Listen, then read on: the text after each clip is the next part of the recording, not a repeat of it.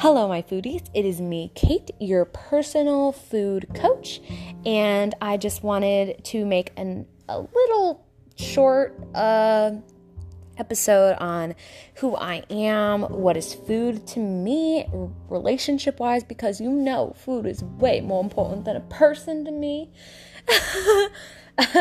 oh, crack myself up. Um, but yeah, I thought we'd talk about that and just a little bit about what the podcast is.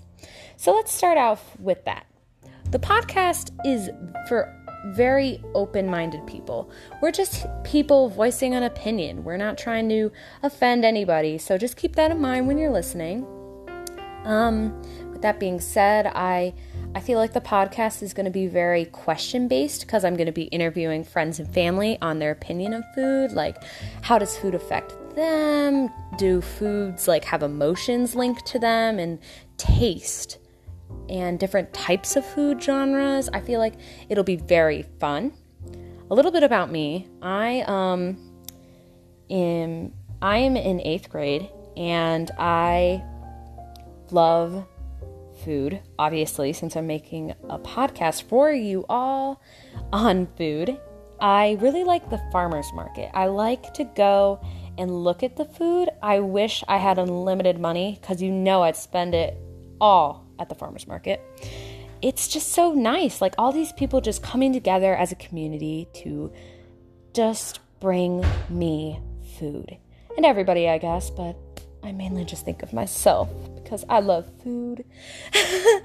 um, I gotta say that I'm really looking forward to starting a podcast with everybody and just voicing people's opinions and just helping people like understand like what food is like i feel like a lot of people don't like really think about what food is like you know i'm just thinking some people just think of a food as a food but food can be so much more it's such a broad topic and i feel like it'll be really fun to just learn about and i think um, interviewing people on their outlooks on food and like how how food has affected them will be really fun.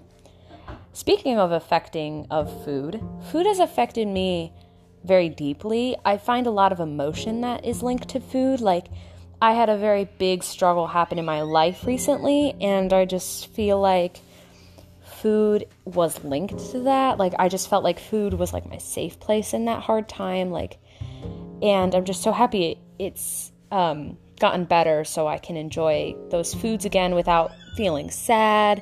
So I'm really looking forward to um, just talking about food and about struggles and just things like that. And with that being said, foodies, I think I'll leave you for um, now and I will come back with a friend and we can talk about food with all my foodies.